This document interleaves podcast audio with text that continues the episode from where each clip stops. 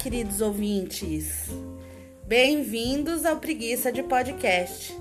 Eu sou a Karina Drummond e estou aqui para falar sobre assuntos do universo do comportamento humano e para me afogar nas ondas do dessa água não beberei.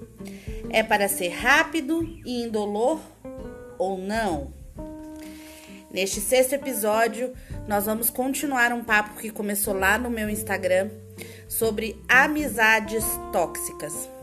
Como identificar que a sua relação de amizade é tóxica e principalmente quais são as atitudes que são possíveis de ser tomadas para que essa pessoa não tenha mais esse poder de influência sobre você.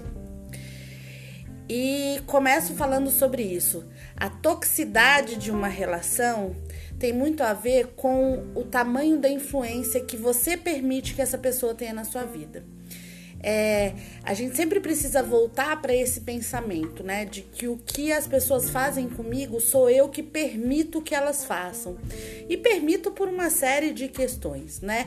Não é uma causa única. Você pode permitir porque você está com a sua autoestima baixa, porque essa relação existe há muito tempo e você não quer contrariar. E é comum em relações muito antigas, amizades muito antigas, as pessoas irem se desenvolvendo e irem se distanciando, irem tendo é, começam a ter outros gostos, outros objetivos, e muitas vezes isso começa a interferir na relação e fazer com que essa relação fique tóxica.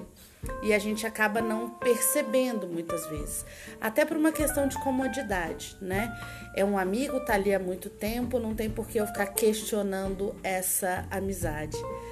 Mas cada vez mais eu sinto que nessa relação eu não me sinto bem, não é uma relação que faz bem, os momentos não são agradáveis. Então, se você tá aí numa relação de amizade onde você toda vez que encontra pensa, poxa, parece que não foi legal, pode ser que você esteja numa relação tóxica. Falei lá no Instagram também que é, a pessoa não é tóxica, né? O comportamento dela é que é. E isso, no fundo, é uma boa notícia, porque se essa pessoa quiser mudar esse comportamento, ela pode, né? Tudo que é comportamento pode ser alterado. Então, é, os comportamentos tóxicos são desenvolvidos pelas pessoas e também podem deixar de ser apresentados por elas. Existem alguns tipos clássicos de, de relacionamentos tóxicos em amizades. Vou descrever aqui para a gente começar a pensar sobre eles. É, um clássico e muito comum é aquele amigo que critica você demais, né? Que sempre tem uma opinião depreciativa para te dar sobre o jeito que você fala, sobre alguma coisa que você veste, sobre a forma com que você tá agindo em alguma situação. Então, uma pessoa que nunca tem uma crítica construtiva tá agindo de forma tóxica com você. É, primeiro, inclusive, independente da proximidade, do tempo de amizade, da intimidade que uma pessoa tenha com a outra, críticas, é, opiniões, elas precisam ser requisitadas, né? No mínimo, elas precisam ser manifestadas antes para saber se a pessoa quer ouvir. Todo mundo que sai distribuindo crítica e opinião sem ser solicitado tá tendo um comportamento tóxico. Tem também os famosos donos da razão. Sabe aquela pessoa que você conversa e ela sempre está certa? Ela nunca cometeu nenhum erro, ela nunca se equivocou, ela sempre está do lado correto de todas as situações e opiniões? É tóxico conviver com isso. Primeiro, porque isso é impossível de acontecer, né? Ninguém tá 100% certo nem 100% errado nunca. É sempre uma nuance aí dentro dessas polaridades. Então, é uma relação tóxica também. Tem os amigos que andam muito próximos dos que nunca, dos que sempre criticam, aqueles que nunca sabem tecer um elogio, né? E aqui cabe um parêntese para a gente falar um pouco sobre elogio. Já perceberam como às vezes a gente elogia errado as pessoas? A gente elogia coisas ou situações e não as pessoas? Exemplo para entender. Muitas vezes você olha para uma pessoa e achou, por exemplo, você olha para sua amiga e fala: "Nossa, que colar lindo, amiga", e acha que isso é um elogio. De fato foi um elogio para o colar, mas colar não é pessoa, colar não tem sentimento, colar não precisa de elogio, né? Então, é, qual é elogio que a gente faz com, nessa situação que elogia a pessoa? Nossa, amiga, que bom gosto que você tem. Você escolheu um colar lindo. Aí eu tô elogiando o bom gosto da pessoa. Muitas vezes a gente elogia as coisas. Fecha parênteses.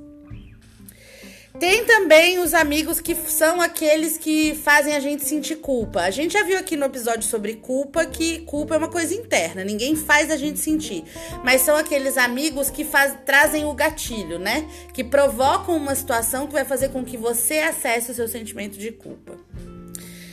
Tem aqueles também que só você percebe claramente que a amizade está baseada em algum interesse, porque ela só se manifesta quando esse interesse está em jogo. Essa situação também é extremamente tóxica para você. Tem aqueles que competem sobre tudo, diminuindo você a todo tempo. Sabe aquele amigo que você vai contar que você acabou de ser promovido e vai ter um aumento X de salário? E a resposta dele é que: Ah, que legal, quando eu fui promovido, meu aumento foi de 5x. Aquela pessoa que está sempre competindo, até nas coisas negativas. Também é uma relação bem tóxica. Bom, foram alguns exemplos de relação que podem ser muito prejudiciais para quem está envolvida nelas. E aí vem aquela ideia, né? Tá bom, já identifiquei tudo isso. Como é que eu faço para ir me afastando desse tipo de relação? Como é que eu faço para me livrar disso muitas vezes? Porque às vezes é tão tóxico, é tão prejudicial que você precisa se livrar mesmo. É, depende um pouco da relação, do, da, da, quantidade de abertura e de diálogo que existe nela e do quanto você quer preservar essa amizade, né? Então, se é algo importante para você e que você de fato quer preservar essa relação, cabe um diálogo sincero. Cabe mostrar para essa pessoa como você se sente diante das atitudes dela. Agora, se já é uma amizade que não tem tanta intenção assim de que o vínculo seja mantido, estabeleça os seus limites simplesmente é, quem está envolvido numa situação tóxica normalmente fica se justificando muito. E é algo que você pode parar de fazer imediatamente. Você não precisa se justificar para ninguém sobre aquilo que você está sentindo ou fazendo, né? Você pode fazer simplesmente porque você decidiu fazer. Então, estabelece os seus limites, para de se justificar e se afasta. Ninguém é obrigado a conviver com alguém que faz mal para você mesmo. Esse foi o Preguiça de Podcast de hoje. Espero que você retorne para novos episódios. É, você, a gente pode continuar batendo esse papo lá no meu canal no Instagram, que é o Karina Drummond Psi. Me segue lá. E se você, você gostou desse episódio, compartilhe com alguém. Um abraço e até a próxima!